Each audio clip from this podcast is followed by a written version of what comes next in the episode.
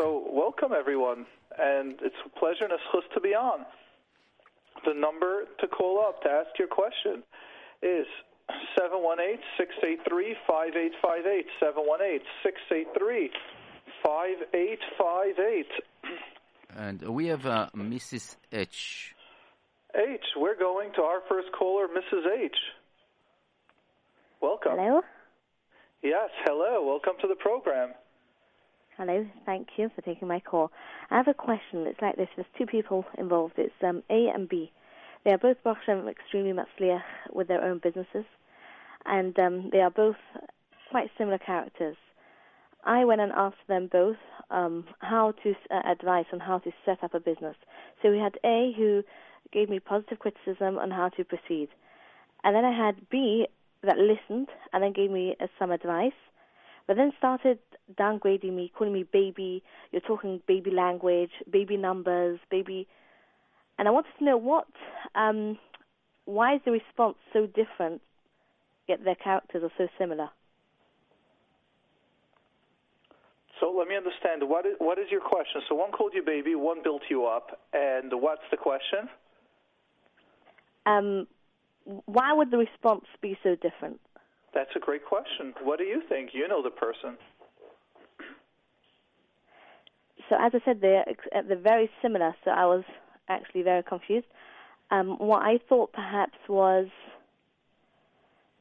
maybe A is more of a giver, so he's uh, so A is willing to help more. As B, um, maybe afraid um, that I might become a competition to be. I don't know. I, I'll tell you, we don't do well guessing about other people. So I really am sorry. I'd love to answer your question, but I, I want you to know just those words that you use that, like they called you a baby. That's not terms that I know adults use. Or when was the last time any of your friends called you a baby when you asked the question? I don't think so. I've never. I don't have that.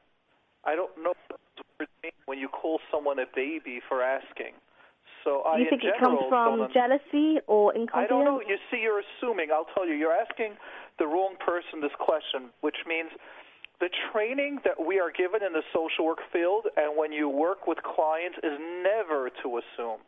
Absolutely never to assume. You need to ask them, and even when they give an answer, you don't assume the one answer that they give is correct. You ask them for several answers. What else is bothering you? What else is in there? We usually go to about six or seven different points till we finally go deeper. Until we have an idea. So you're asking me to make a guess? I can't do that. So watch this. I'm going to share with you a similar example. I ate a cake and it was terrible. Could you tell me what was wrong with the cake? hmm What what do you say is the answer? What's wrong with the cake? Right, many answers, many options. Right. We don't even know what they are. So that's exactly what you're asking in those levels. So then, can I ask a different question? How would I respond to such a person? If somebody's calling Again, me baby, I don't know the. re- You're asking me a detail, so we can do a role play. If you would like it, ask me, tell me the question, and that's what we do a lot of role plays. So role play means I will be you and you be them. So tell me a question that you ask, for an example. the question uh, you mean to say here in this conversation, or Or some type of conversation. I want to ask the question. I want to see how she would how she would call me a baby.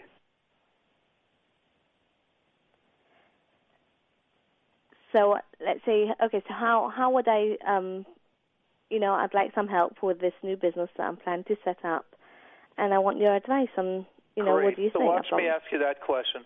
Okay, so hi, thank you for calling up, and I want to open up a business, and I need I would like some advice because you have some experience in this field, or you've opened up other businesses. So can you give me some advice? Now you act like her. What was her response? Right. So she listened. She listened. She was very. No, no, um, don't don't do. Don't do any of that. Respond now, like her. Role play does not mean that we discuss how. Role play means you become her. Mm-hmm. I asked a question, now you respond how she responded. Right. Okay, so tell me some more details about your business. Okay, I gave you details. I have this, I have that, I want to expand, I want to close, I want to try this, bring this product, that product. Okay. Mhm.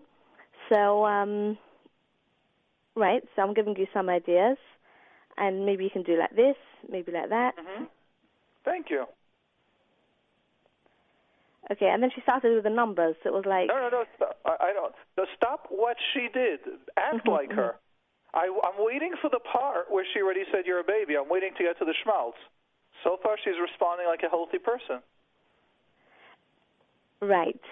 Um, okay, you know, whatever what you have said up until now is really babyish. It's like you're talking baby language. Whatever what you've done, whatever the research that you've done, anything that you've done, is just it's, it's baby language. I can also do this, that, and the other. I mean, it's baby. It's a baby language. It's, it's you know, very nice. Like who will trust you? Who what tr- uh, trustees and this? Who who would trust you? Like you're you're talking total baby language. You don't know what you're doing. Why are you speaking to me this way?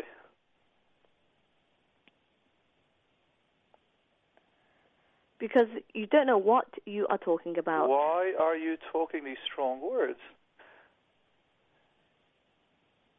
You can tell me you don't like it, or you could tell me you don't think it's a good idea, but that's knocking me down. Maybe that's the way you speak, but I'd, could you just say it in an easier way? Okay, I think you should start something extremely small, basic. Start with that. Okay, good. That I could respect. hmm So basically, be open and just say, Sure. Some people come from families or their nature where they speak tougher. Listen, what do you say about this question? I I think that uh, you know uh, this is like uh, it seems like I don't know I don't see uh, I don't know the, the the dynamic what happened you know it seems like the row it's, giving some idea but I don't know the dynamic behind all this conversation if the other person is really business a man business woman that uh, has a lot of experience or just uh, you know giving you giving some try to put you down. This is something that's also very much deeper to see what the relationship between. So he said, "Okay, I got, I got, I got the idea from you. Thank you. I'll consider it to get your advice, and uh, try to see to get advice from other people." That's right. So that means let, let's also look at it the other way. It's possible she's a very big businesswoman, and you know people always have these ideas. Like I've got many times people come to me for like therapy ideas. Like I want to be a therapist or someone that's in college and already told me I'm disagreeing with this and I'm disagreeing with that. And when I'm going to start seeing clients, I'm going to do things this way. And many times I just humbly tell them, I really hear where you're coming from. How about you first help 20 people with your way that you think will work, and then we'll discuss about changing the whole therapy mahalach. But that was done in a nicer way because that's just the way the field is. But I can understand you, or I could understand someone where they would have less patience, or they might have to help you because they're forced to like speak to you when they weren't interested and you're having ideas that might be completely off. Now, I'm not excusing their behavior. And I'm not saying I would ever want to be like that, Chas Shalom. And I'm not saying that I would ever wish to have conversations with people like that. However, there are some people that are that way, and as we had in the book, the Eish Maim, the Ruach, and the Up are mastering relationships, that's more an Eish way of speaking. So what you do is you speak more with the water. Why did you speak to me so tough? Could you do it gentler? And then they might go, sure, okay. right. Um, it didn't come from a way she was being forced because it made sense that I was asking B the question. And actually, A A responded the way you would respond to that personal therapy. It was, you know, with positive criticism of, you know, how to go further. hmm hmm Right. Okay. So it's not like why they would respond differently. It's more like basically, as you said, Different responding natures, water and being Different open. people.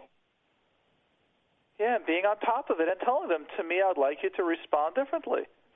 And that's how relationships are formed. We discuss it, we're open what we like, what we need, and that's how we work on things. Right. Okay, thank so you do so you much hear for what your I'm trying to just normalize? I'm trying to normalize you, and I'm trying to normalize your friend. But if you would tell me, you tell the friend why you're speaking to me that way, and then she's still tough, then I would say she, it's a whole different area. But if we're discussing now where she just speaks that way, then you can see about you know about it uh, about recognizing its different natures. hmm Um, she speaks like this uh, probably because that is what she's used to. She's a, a leader, right, in the business, so she's always used to commanding no and reprimanding. Uh, let me just clarify. Those strong words are nature, and they need to learn to balance it because being a leader means you understand you have people under you, means you have people that can be hurt. And that is an, ex- an extremely important lesson that those leaders, if they don't learn it, they get burnt from that. So just like stronger natures are easier to get to the leadership position, like higher up, because they have the confidence and they're more vo- vocal. However, people get very hurt by them, get very angry at them if they don't learn that. So just like people have to learn to be more assertive to get to the top, but when they're on top, they're gentle, they're caring. The same difficulty they have once they're on top to remain on top, and that people should like them and not have a bad name. Right.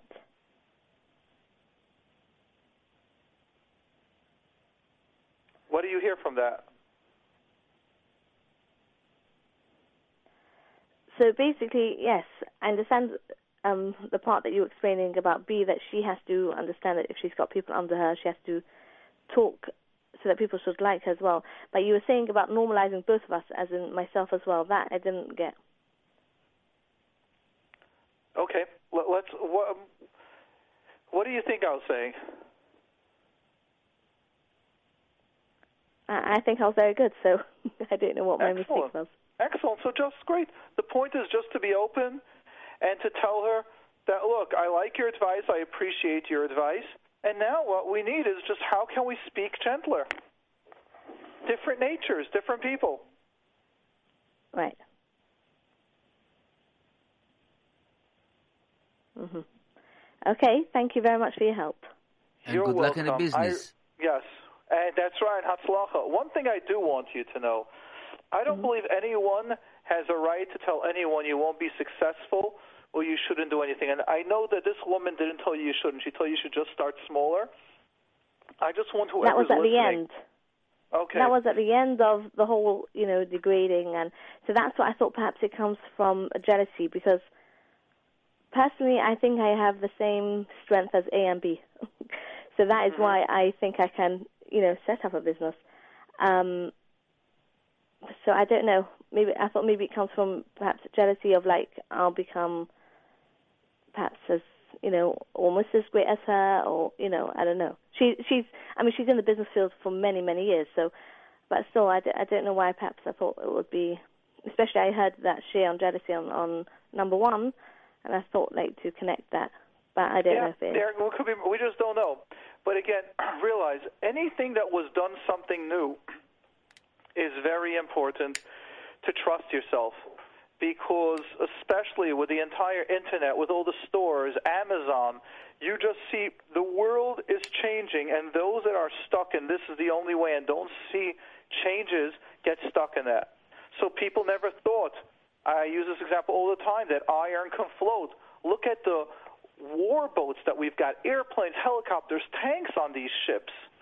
Look at airplanes that are flying who would believe that iron metal can float, can fly? And people said you can't. It's those people that believe that do come up, and I don't believe anyone ever has the right to say no. Many people ask me about joining the social work field, and I just explained to them some of the difficulties it's going through. I said, and speak to other people, but don't give up just because it might be flooded now, just because it's very hard making a parnasa. hmm So trust in yourself, believe in yourself, listen to others, take a, take some advice, and then you gotta drum to your own beat. And always you can take a second advice. That's right.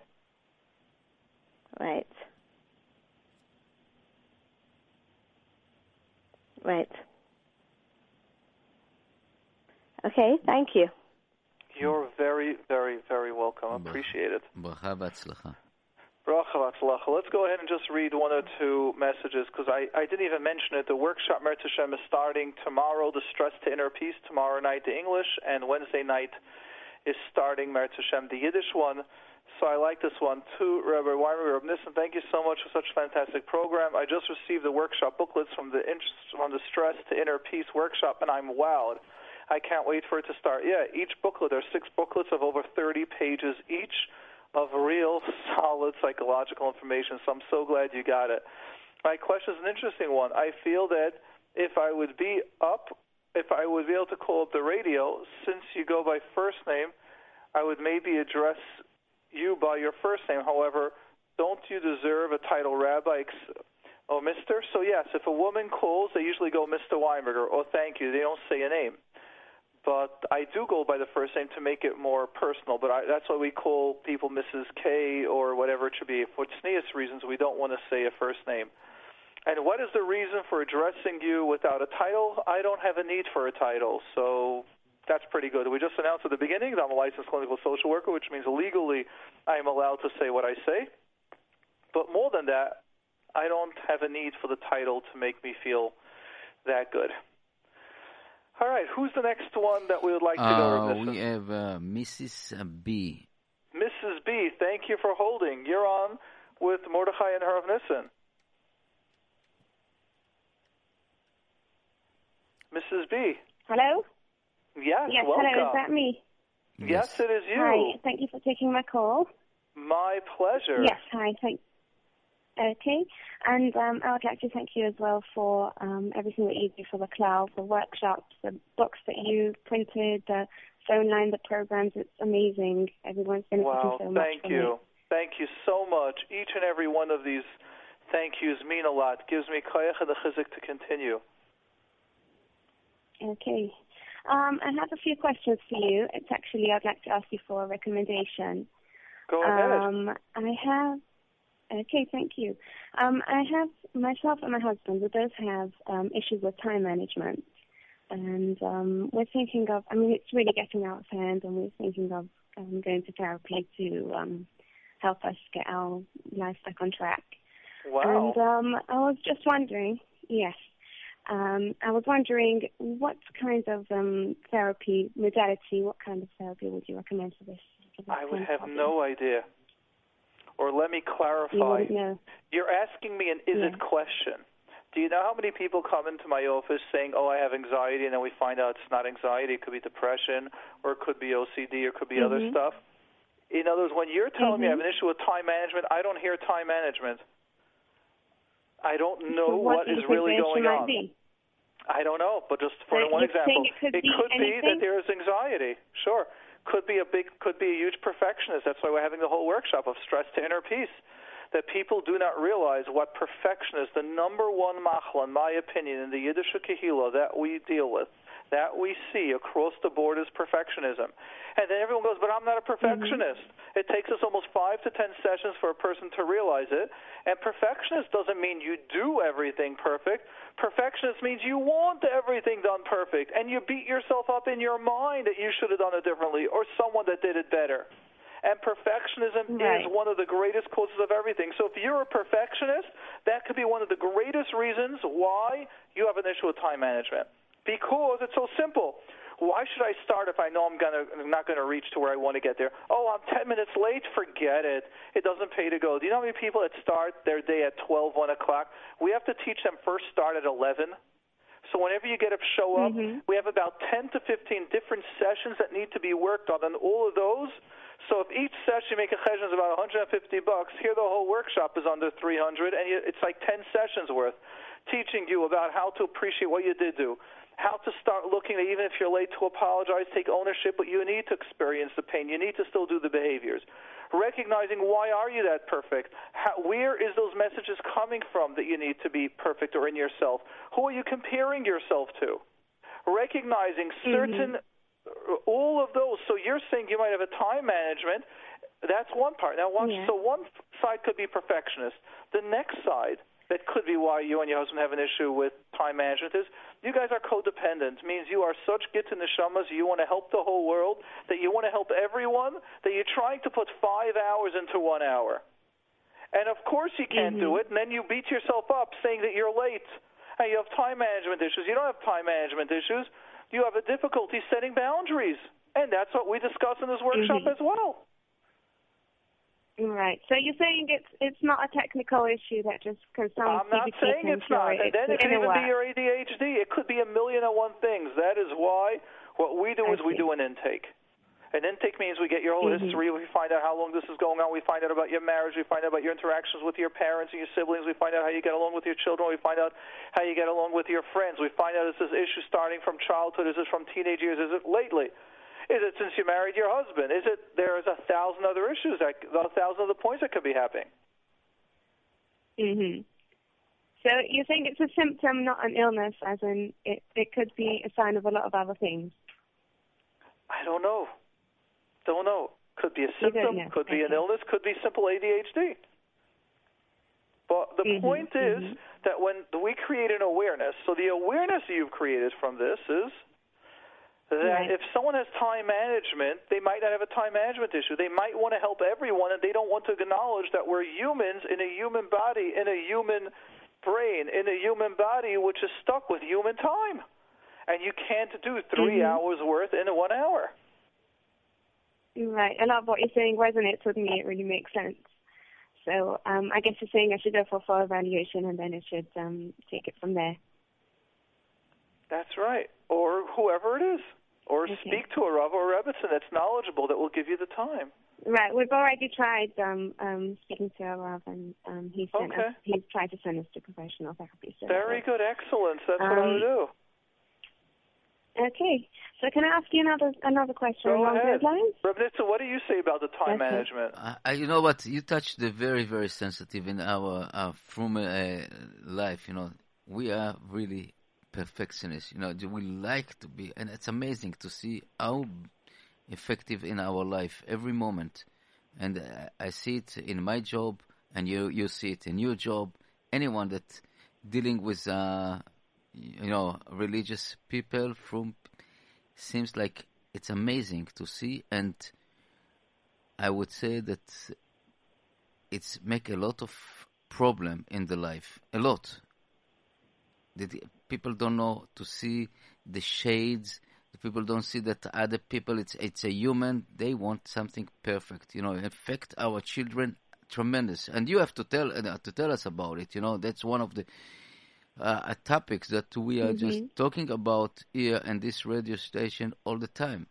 That we have to realize that we are human. We are we human. We are just can do mistakes. We our life is not perfect. We are not perfect. Everybody has, has other Right. people, and be what is all about to be a Jewish be melamed zchut on other people, in meaning that we have to accept that the other people are not perfect. And I, I would re- say story that probably everybody knows him about Rabbi Eliezer when he walk, he, dri- he, he ride his donkey and the, and the, and the highway, and he saw a really tremendous uh, ugly person, and he said to this, "What kind of ug- what ugly person you are?" And this person told him one answer, one sentence: "Complain to the Creator." and he realized what he did. There's a long story, you know, Rabbi Mordechai. It's a long story. In in the end, in the end, he, uh, it was uh, Eliyahu Navi that wanted to teach Rabbi Eliezer, the great Rabbi Eliezer, the lesson. Don't look at the people from up. Look down, know, see what because everything what we're doing here is from the Kadosh Baruch Hu. Everything. Uh, and uh, people don't realize they want it now. You don't want it now. They don't want it perfect. I'm telling you, I, I have stories in my job as a construction that people can stand in front of the door and you can see, uh, you know, see a difference of one thirty second of the inch, and the face can be Tisha B'av, you know, exactly like like mourning, you know, there's something that something terrible happened to them, and they don't realize this is a wood, it's a natural wood. Yeah. And this is what happened. It's happened every single day. It's every single day happened to us, in every different field and you know the husband come home, the the the the, the, the kitchen is not so perfect. He get upset, or the uh, the, the the wife see the husband is not dressed exactly what, and it's upsetness. The kids didn't get brought the the, the uh, from the school the the the right uh, rank, yeah, right the you know this the the test. They get upset. Good word. Milatova, Ein Tova. You know, this is Ein Tova.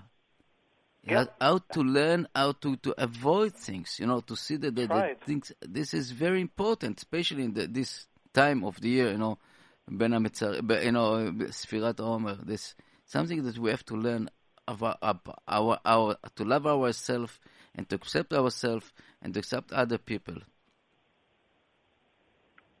Right. Wow, amazing. Yes, and and really important. to go and really to understand that accepting limits we won't have everything. You don't have mm-hmm. one person to have everything. You don't. You have a famous Gemara mm-hmm. where Rabbi Akiva, where they asked, there are two, there are two thrones, and Rabbi Akiva said, one is for the Rabbi Shlalem and one is for for Rabbi Akiva, and and Rabbi Yehoshua ben Levi, which was sort of like the king in Agadah to Gemaras, go, are you making the Ribbo Shel Olam so small, David HaMelech? One is for the midah of Chesed, one is Rachamim, or, or Chesed and Din, but they're all the Rabbi like and and he basically told him, go back to Nagoyim and Aholos. Like Rabbi Kiva, you're great in the learning of halachas of Nagoyim and, and things like that. But in Gemaras, that's not your specialty. The great Rabbi Kiva. Everyone will have a specialty in areas, and we're great, but we still will have a limit. Right. And we're so busy with trying to be perfect all over that it creates. That's what I'm saying. Like your your time management. I see others' anxiety. I see others' depression. I see others like our business. Right. They're looking the other one's house. Now they don't value what they have. They have more than they ever have, and mm-hmm. someone builds a bigger house. Someone has more money. Someone's children are taller or blonder here, or whatever other mishigas and skinnier that we have today. It's scary that instead of saying, "Wow, I have," but that one might have more, instead we start feeling, "Wow, I have nothing." Right. Right. So I see what you're saying. Um, I just wanted to ask you. Um, um, I actually listened to a program um, that was a while ago, a few months ago. Um, somebody asked about um, if it makes a difference if you go to a man or a woman, a guy or you, and you said that. Wait, um, say it again. I didn't hear clearly. I asked, is it a difference if you say that again, please?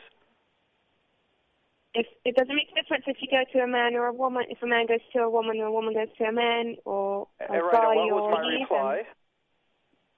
And you said that it, it, it some Rabbanim do do say that's a problem. It depends on what kind of therapy you're going to be doing. If it's in a work, then there is a danger of developing a relationship or not necessarily inner work. No, it depends how you do it, the method of therapy. But I, I feel there's a lot more right. that, that I said that wasn't heard, and if someone just hears that, there's also a very simple. Again, you have to run it by your rav, but most rabbanim hold it's the same like any medical doctor. If it's the same skill, mm-hmm. a man or a woman, then try to go to the same one. If you're a man, a man, or a woman. But if the doctor's a bit better, then it doesn't matter what they are. Yeah. You go for the best level of care. But again, that depends on certain levels in therapy where they connect again. So these are where you need to ask a Rav. I'm the halachic expert. I'm right. just talking now about the therapy. Sometimes a person might yes. need someone similar.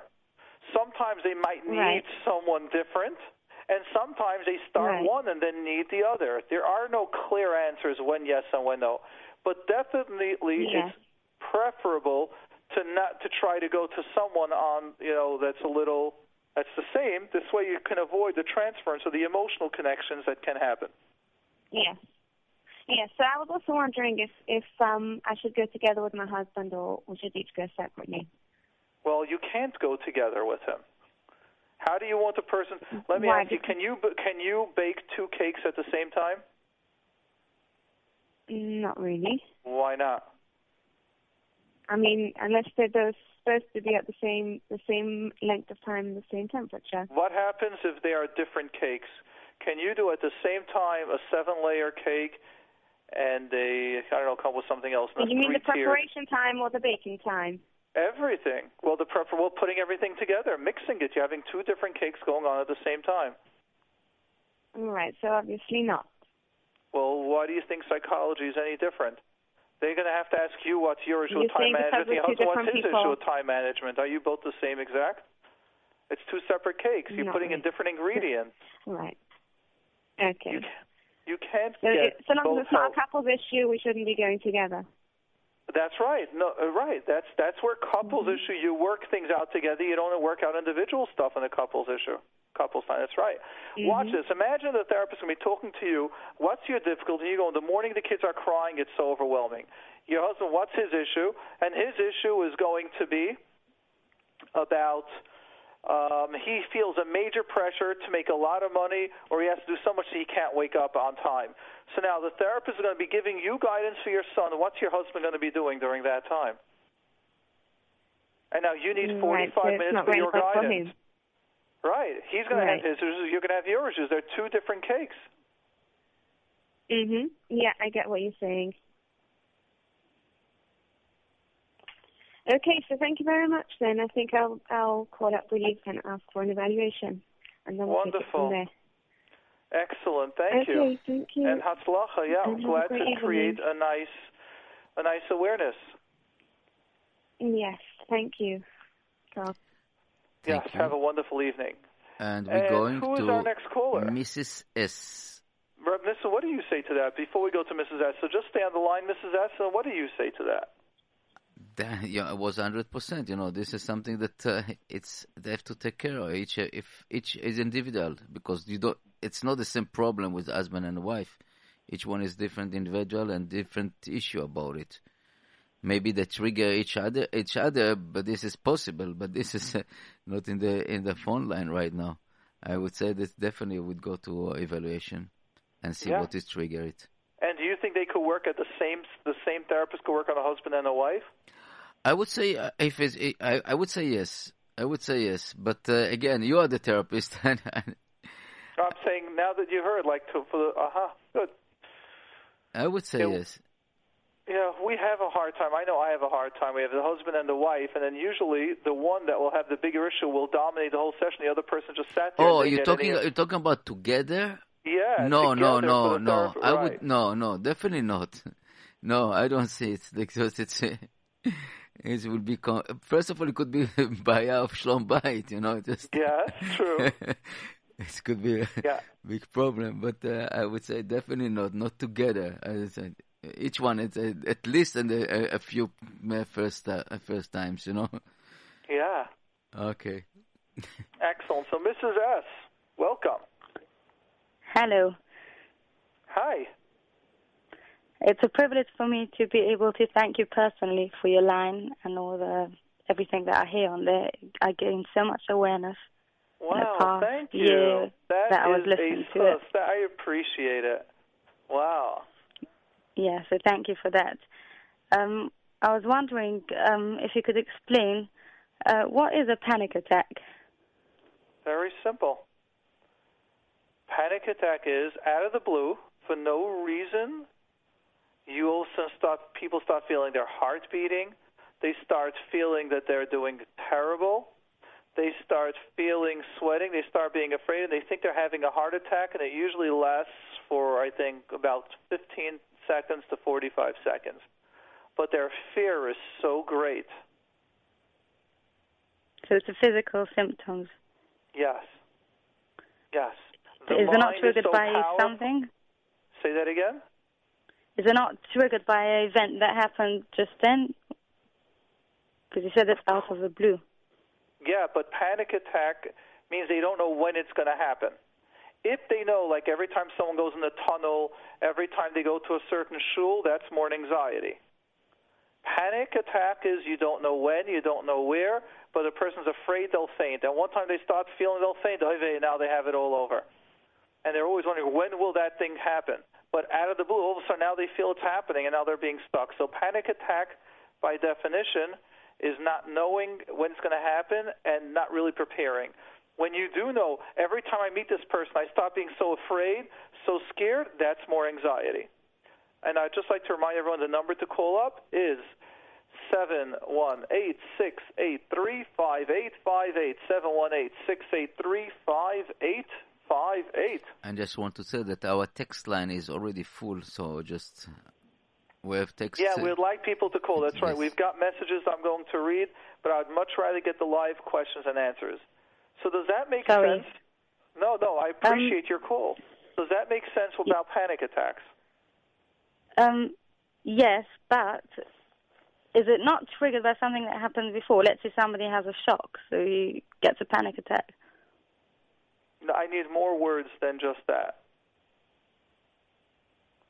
You know, like Person a shock. shock about Boo, they were in a car accident, so they got a shock every time they were in a car. I need even more little words. things. I need Like I need an something I example. witnessed so, uh, today. Please understand Like that some- I am. I my brain needs groundedness. Others can understand what you're saying. I need an exact story. I went here and there, and this and this is what I felt. Okay. I needed fill in the blanks. Okay, so I was just at my friend's house and um like one of the friends like appeared like out of nowhere. So so one of the girls just had such a shock and she started shivering and like crying nearly. Okay, Is that so called a panic you- attack? So can we do this again? Tell me what she saw and what happened.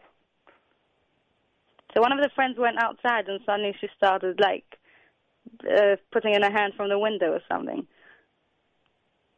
So she saw her friend stick her hand out the window. Inside, like from outside into the window.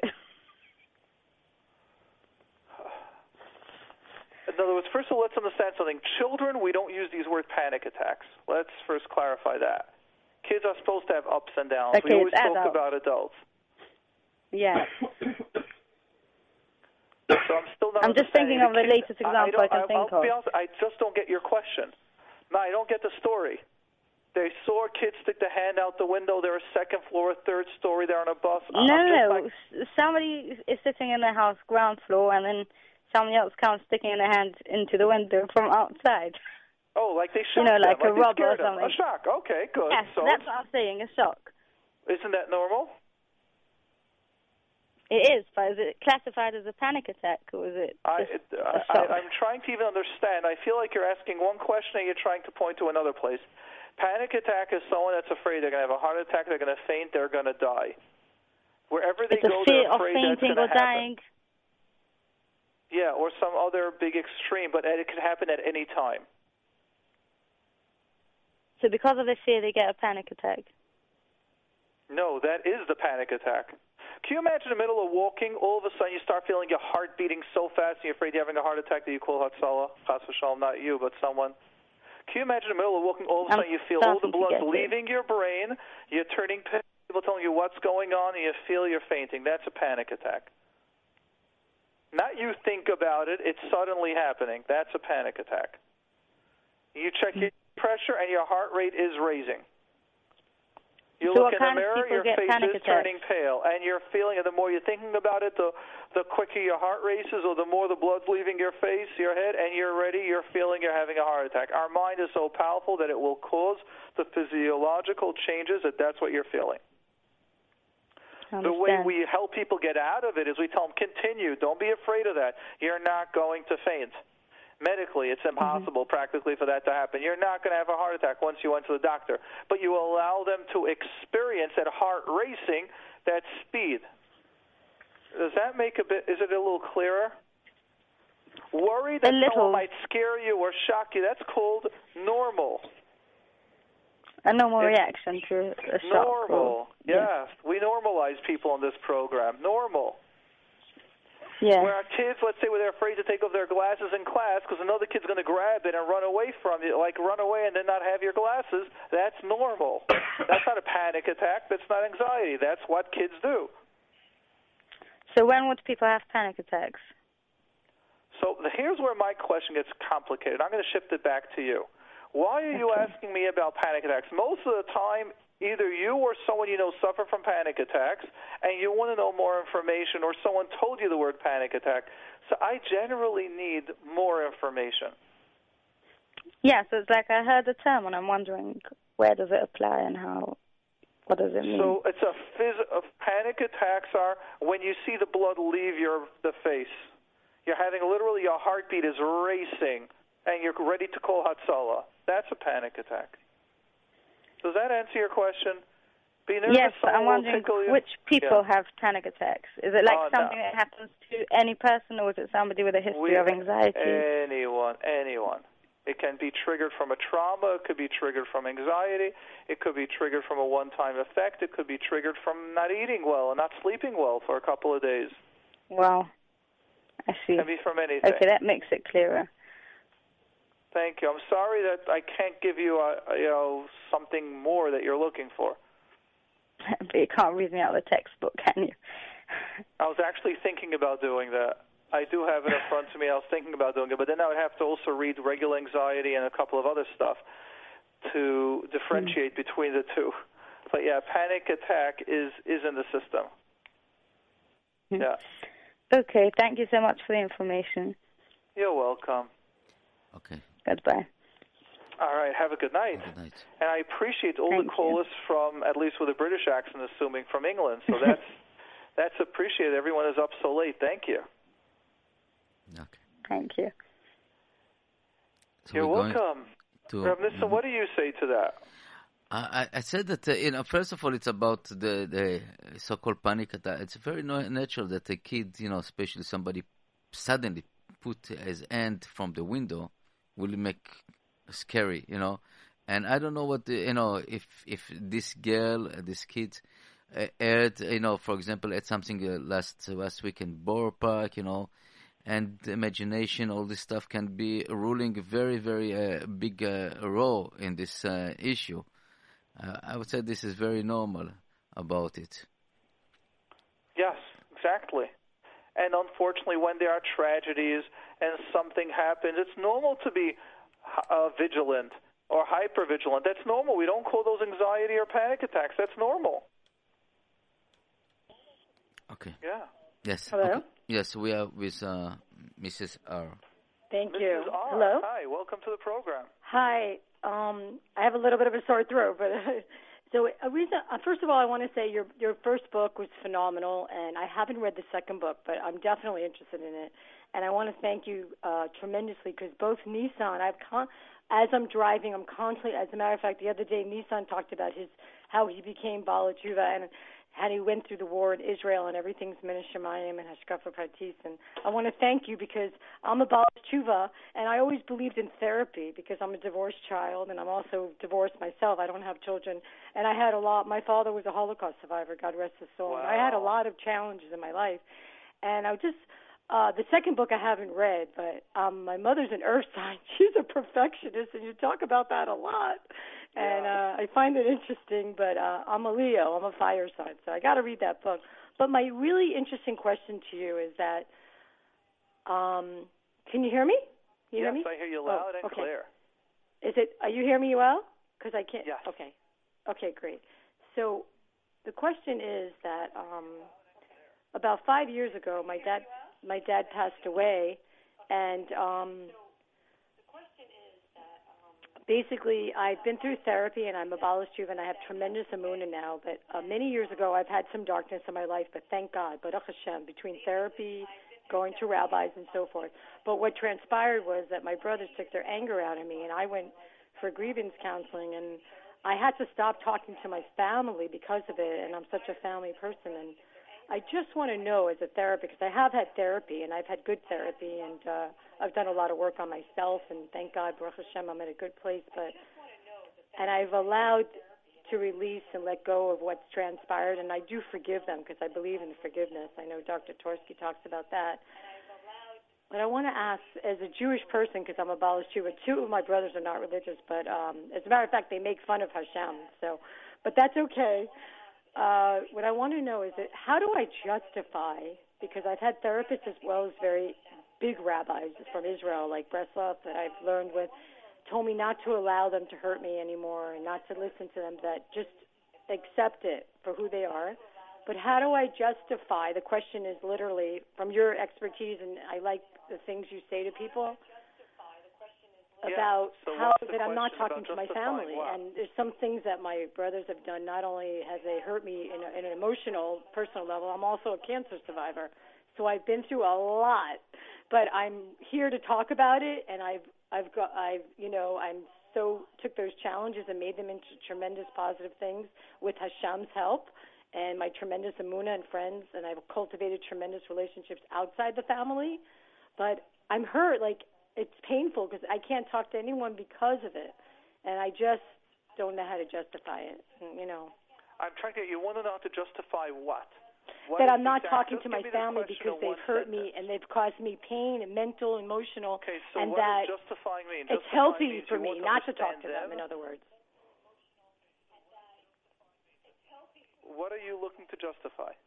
I'm saying, like, is it okay for a Jewish person who is kind and loving and family?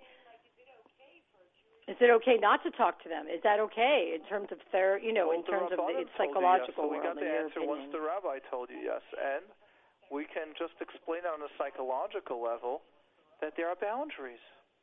Right, Everything exactly. The boundaries, boundaries. and they've overstepped their boundaries. And I went to therapy for grievance, and I to deal with them, to how to deal with them. And uh Right. but it's been a few years, and they also took a gift that my father gave me, different things that were other th- issues, but that's something else. But but I'm at a very good place, and I feel okay with it because I feel peace that they're not. But it's still hard for me to, to handle in terms because I'm such a family person. Yes, that is so painful. I know. Yeah. Exactly. So what would you say? I mean, I just I know you you know, you deal with all kinds of issues even in the orthodox world and I just want to say what you do is amazing. Kol HaKavod, you're helping people you. when mental illness was sti- like a stigma years ago and I always believed in therapy. I started going when I was 18 when my parents got divorced. It was the best thing I ever did. So so So yes, we teach everyone that the Ribbo Shel Olam has Hashem has created um, boundaries in this world, mhm. and the point of boundaries is to keep to the boundaries and to know the boundaries. yeah. Yeah. And so you're saying, in other words, that if they don't do that, and I, I in other words, I, I have one brother who's very religious, and he's the big mitzvah person. You know, he does. He was a very good brother until my dad passed away. He got anger. He has tremendous anger, not because he's a kohen, but so he justifies and says, well, you know, he didn't go to therapy, and I did, and I, I told him a beautiful letter and my heart out, and I said, you haven't treated me right, and this is how I feel, and I go to therapy and I talk about it, and he basically blew me off and said, that's not true. I'm a great brother. I've always been a great brother, and it's a bunch of BS, so to speak, and and so what do I do? I mean, I just I try to communicate my feelings.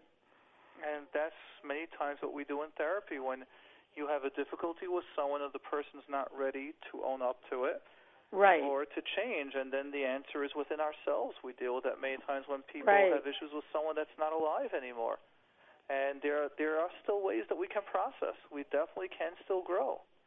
Right, but I'm saying in in terms of like, in other words, it's okay to not talk to your family, and, and because they're, in other words, you know, I have to, I came to terms I, with I that. It was very go into if painful at the beginning. I cried Notice a lot. black but- and white. I wonder if there's gray areas that you can choose to speak. Like you can call Erev Shabbos and talk about the news. You can just talk about their children. You can just talk about something without that. Words, it's not a yes or no. In therapy, we try to get to the boundary. I, I balance, if we understand that, and I learned that in therapy. And I, I'm not a black and white. I mean, I am a gray person. I believe in that. I believe in that, and I get along. I love people, and I tried very hard, you know, because I've been through a lot. And uh, but they've hurt me so much that the pain is so strong that it's hard for me to even. So I'll tell you, I don't Yes. work with uh, that's not our specialty because this is like I understand. Yeah. uh, uh, heavy emotion with complicated people, and we, I don't. I have knowledge in that, but it's not our specialty. There no, I understand, but I know your book. Your book If talked a lot about, about acceptance can we help because my psychologist peace, said sometimes can you can't try change people. Peace interacting You with, have to with change yourself. like that or set boundaries or limits that we can help you with. You Right. know, that's something that we try to do, and we try to find your strength and and you Right. happy and you're successful. Rabnissa, what do you Yes. say to this? Yeah, Nissan, I like to hear your opinion because I've never been in a better place. Um, you know, Mordechai, and I just I study a lot on my own. I go to therapy. I study Amuna, and I I feel like I'm never been better in my life considering all the challenges. And I don't take happy pills. It's all natural. Wow. So beautiful. First of all, you're on the right track, I would say. Thank you. and I would say that uh, you know I know many people that has a lot of conflict with with the you know siblings and the parents, and learn how to avoid the conflict, and you Right. just you know just give a call. You know what, and I tell you uh, what I would uh, do. You know just. We are brothers, you know. I, I, it's not worse, you know. I, I, I would. yeah, I'm the would- only girl. yeah, I know. So I, I would I would father, say yeah. I would say that uh, my conversation to to my brother, I would say, you know what, Mm-hmm. we are brothers. You can we have the same blood, the same Right. that, and it's really a waste of time and waste of things to get fight about. It's not worth it because one day, one day it will be, you know, could be that we'll be late. We don't Too know how long. exactly. We don't know how, how long we're going to live. We don't know what is Exactly. our we surprises. We have so many people around us that le- left the world so quickly and so Exactly. uh, I agree. immediately. Yeah. So let's let's put it everything aside. How are you? How are your children? What is going on? Well, don't and it's, if you feel that starting get into your uh under your skin, I know that that they're basically going out of the boundary that you put yourself. Said, I'm sorry, this is not the conversation that I'm expected. Or just Right. move, move, move Be the assertive move, about my feelings, yes, which I am, and that's move, why they're angry Move the Mm-hmm. conversation to the to the weather. Move the we- conversation to the other. You know, right. to the political. If it's if you have common common political uh, uh, target, but I know we don't have Hashem in common because my brother doesn't. He he does he does he makes fun of me that I always say Hashem this Hashem that. okay. So you know what? Nice, Uh, yeah, but uh, unfortunately, look, look. We all have we all have one of these. Uh, we all have our tests. exact- I've- It's a exactly. test. Exactly. Yeah. Uh, we have all the nisyonot, so try to avoid it. I know really Right. uh, uh, quite a few people uh, that had a huge, huge nisayon on this issue, yes. and basically always been an learn learn how to jump yeah. over the obstacles, Right. and to tell the, for example, to the mother, you know, mom. Let, let's leave this uh, conversation. Continue with uh, our feel. How do you feel? What you what would you what you did? What you Mm-hmm. cook? What is how it's going on? You know, and i- ignore ignore the, the nasty as uh, you know Right. remark and stuff like this. Right. This is what I would say. And learn how to to to let it pass through you. Let it go. Yeah, Let let, it go. flow. Let it and go. I do, and I'm the first one to say I'm Okay. sorry, even Very when they've done things to me, and because Very I'm so nice. forgiving. Very yeah, nice. I'm so forgiving because I want to get along with every. I love Klal Yisrael, and I I just Oh, want beautiful. to. But unfortunately, they poisoned my mom too because my parents were divorced. The number to My father was to ask the remarried, and when my dad passed, a lot of things just went down. My father was the glue to the family, unfortunately, and it's very sad. You know, keep my boundaries, Okay. like like Mordechai. Uh, yeah, Re- Mordechai. good. Just I, I know that uh, we, the time is running, but I No, I have need, to go. I, Okay, I know okay. I take up your time. Okay. Listen, Kol HaKavod, and Good, thank, you. Thank you very and I'm much. going to be strong. and be Hashem strong. is with me. And my Yes. Hashem is with you. Yes. Yes. Be Yes. Strong. And Hashem And I is know with you. Amuna is above nature. I know that. That's it. Hashem can make anything happen. in a blink of an eye, like the Lubavitcher Rebbe said. I am so strong in my faith now that Mm, thank nobody can hurt me. I really feel it, and I want to thank you. And I got to read your book about lasting Amazing. relationships. Thank you. Thank you very much. Thank Thank you. Nissan, you're the best. Thank you. Thank you very much. Thank Laila you. Tov. Laila Tov. Hatzlacha. Amen. Thank you Yeah. for bringing such great You're awareness. welcome. And I got an interesting message just for those listening about panic attacks. I had a panic attack on Shabbos, and I actually fainted, and I was taken to the hospital on Shabbos. So just to be aware that panic attacks can be so strong and so severe. It's not just like a mishigas. They hear it, they feel it, and almost the body will respond that way. Yeah. Uh, Mordechai, you want to read some uh, text? We got plenty of text, you know, just I know Yeah. that uh, we just. Let's go this. First of all, we'll go from bottom all the way up. First of all, um, your hotline is amazing. So I am a real people connector, and I love meeting new people. And I can observe human nature and behaviors for hours. It's just amazing how Hashem created so many amazing characters! Exclamation mark. I work in the special ed field and always have to deal with people. And then I can have burnouts, and then I just hate, they wrote in big, hate every human being under the sun. And I just can't face anyone. Wonder what, it tr- what triggers it and how I can prevent it. Thank you. P.S. I did mention it to a therapist, and he said it's normal for women to have burnouts. Only Whoa. one. Oh, Miss, I let you deal with this first. It's normal for women to have burnouts I'm calling burnouts when we hate everyone Wow. I, on the world. Yeah.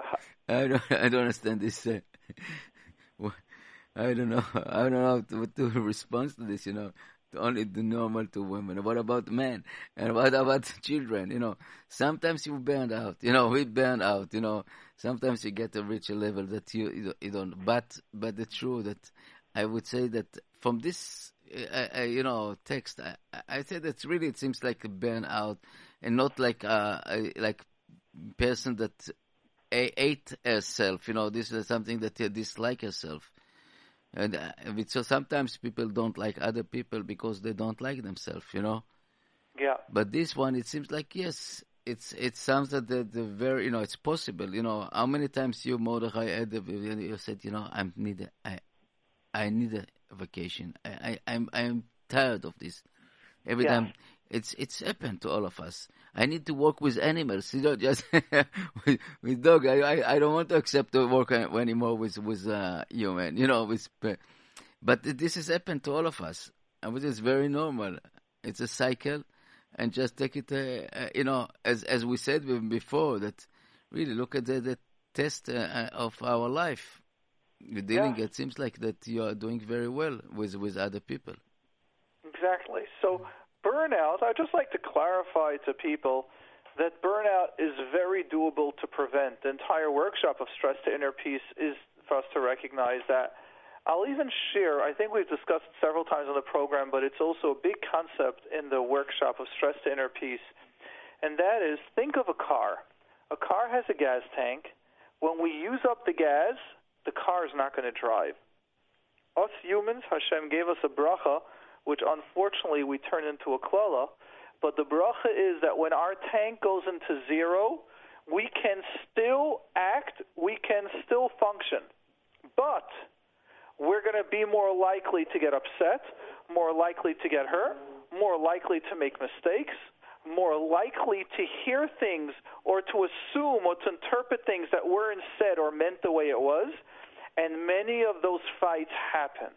Many of the hurt, painful feelings happen when we didn't eat, when we didn't sleep, when we overworked, we're having other stresses and we didn't rebalance ourselves, then we're going to get hurt. So what we share in the workshop is just because you're awake doesn't actually mean that you're awake. There are scary, scary statistics, proven statistics that when people are in the hospital, that doctors, because the way they have the interns, like the doctors do their shifts, they're like 48 hour shifts in a row, the mistakes that medical doctors make after their 12 or 13 or 14 hours on call are scary. The numbers shoot up. And therefore, they're, they've combating it over the last 10 to 20 years, where they're having beds in the hospitals where the doctors could sleep. So this way, a nurse or someone on staff will call them when there's an emergency. So when they sleep and the body could recharge itself. But when you're overworking those doctors and they have life and death decisions to make, many times, and we all we all know that we know that we make mistakes when we don't sleep well or we heard something or we react more personal. The same as with doctors. So for us to be aware, for us to recognize that one of the ways that we prevent burnout is self-care, taking care of yourself, sleeping, eating, learning, laughing, having a personal life, having friends. Just before I did the program, we have a client that, for whatever reason, needs to change their hours. Almost no, Mordechai, can I come to you at night? And the answer is, I'm a father at night. or, oh, or we do this program or something else, but I, I'm balancing my life. I have a life. No, we're not doing clients, not doing certain things. I had another very good friend sort of tell me, I got to shoot the breeze with you. I got to speak to you for like two or three hours. When do you have time? and my response was, I really would do it, but now over the last two, three weeks, or the next coming weeks, things are busy, and I want to stay recharged. I want to stay calm. Want to I, smile. Want to laugh. I want to tell yeah. you something yeah. from yeah from uh, my my uh, my experience. First of all, as you said before about the doctors, I don't understand that the long shifts in the in the hospital is crazy. But uh, that's how they decided. But I agree. I, I, it should not. Ha- it should be illegal. Yeah. No one. I mean, seeing five, ten hours here in a hospital is already a lot. Uh, a truck driver has a limit, for example. Truck drivers That's right. they have a limit in the army, and when you when you uh, on the shifts, uh, you have limit of timing. And I would say that even uh, in in our jobs, you know, for construction, I found it very very bad when when you um people going the overtime. For example, sometimes you have to finish the job and it's overtime day after day after it's become like uh, 50% of the production yeah and That's right. So maybe that night you were successful. Ex- uh, even so, it's not so. But uh, you know, in the, in the day after, you're already uh, fifty uh, percent off. Yeah. Okay. Excellent. So, wow, we've got some more messages coming in over here. Yeah, yeah. Let's go read this one. My brother's married a couple of years and is taking medication for ADHD, is leading a very successful life. His wife doesn't know about it. Should he tell her at this point? Well, that is out of the scope of this. We can create an awareness. We could create the awareness why he should tell her. We can create the awareness of why others might not. So why he should tell her is, why not? You're married. You're keeping a secret. You're ADHD and you're successful. So, share. Yes. I can understand it's hard. I can understand she will be hurt. I understand she will be angry, and she has a right to be. I understand she might be angry at her in laws for many years, and she has a right to be. But that's part of responsibility. On the other hand, why not to tell is because she might get so upset and maybe he's able to keep this a secret and it's not really affecting the marriage that much, and he's not ready to rock the boat right now. But if you ask me personally, yes. But to tell you what you should do, I would never do that. I would say that uh, I, I, definitely, I, you know, as, as, a as a married man that uh, for many years, uh, secret in between a couple is is devastating. It's something yes. that it's not belong to a, a, family, to a couple. Of course. You know, you know what it does to a husband feeling that if my wife really knew who I am, she wouldn't want me? That means he, he's either going to be giving in to her or he's going to be too tough on her because he's always having this complex that I have to be more and I'm not of value. Yeah, and uh, also that's you know it's something that you have secret. It, it's uh, yeah. uh, and not not not belong to uh, you know life with couple. You know, uh, but I, I, would say so maybe maybe uh, talk with the, the, local rabbi that knows the family, knows the wife, or the rebbitzin in the in the area that knows. Maybe she can advise yes or not. That's right, and I'm going to say something. It's very likely that the wife smells it and knows that he's ADHD or just sees, even if he's on the medication, because ADHD medication helps somewhat, but they still have to use skills and things to learn. It's very likely she smelled it or she might even know. If a wife doesn't smell something interesting about the husband or something a little different, then there's something wrong in that marriage. Wives have a smell. They might not know what. And the same with husbands with the wives. Something. They might not know what, but they know something. All right. Okay. And I think on that we're going to finish tonight. Yes. Thank you, Rav for this wonderful program.